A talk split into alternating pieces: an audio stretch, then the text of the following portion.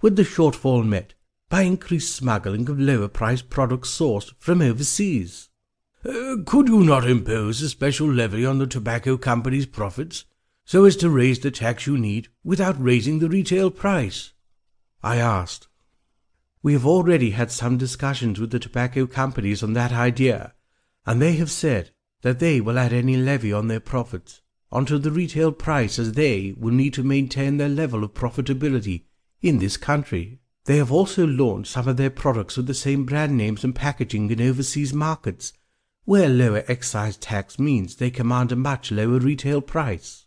Although it is also fair to say that the companies obtain lower margins the price differential makes it easy for smugglers to bring them over here and sell them at a profit.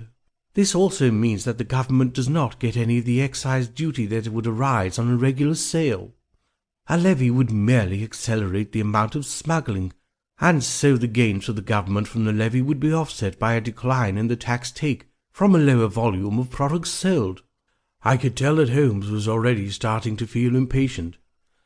He stood up and began to pace the room with smoke trailing from the cigar he was holding. Finally, he turned to Mr. Lawler and said, My dear Mr. Lawler, I am not clear what you want me to do. On the one hand, you want to raise more money from the tobacco companies. On the other hand, you say the obvious routes to achieve this are blocked. I fail to see what purpose this discussion is serving. There are only three major tobacco companies in this country Commonwealth Tobacco, Thompson's, and International Tobacco. Between them, they control over 98% of the market, and the first two of them have over 80%. We want you to find evidence of anti-competitive behavior by these companies. If we can demonstrate market collusion between them, then we can impose a one-off fine. And the bad publicity it would generate would make them most reluctant to pass the fine on in the form of higher tobacco retail prices and so we can invest in our fleet to make this country great.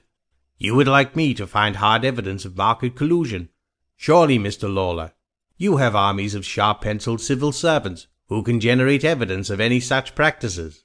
The people to whom you refer are excellent at gathering data and extrapolating trends.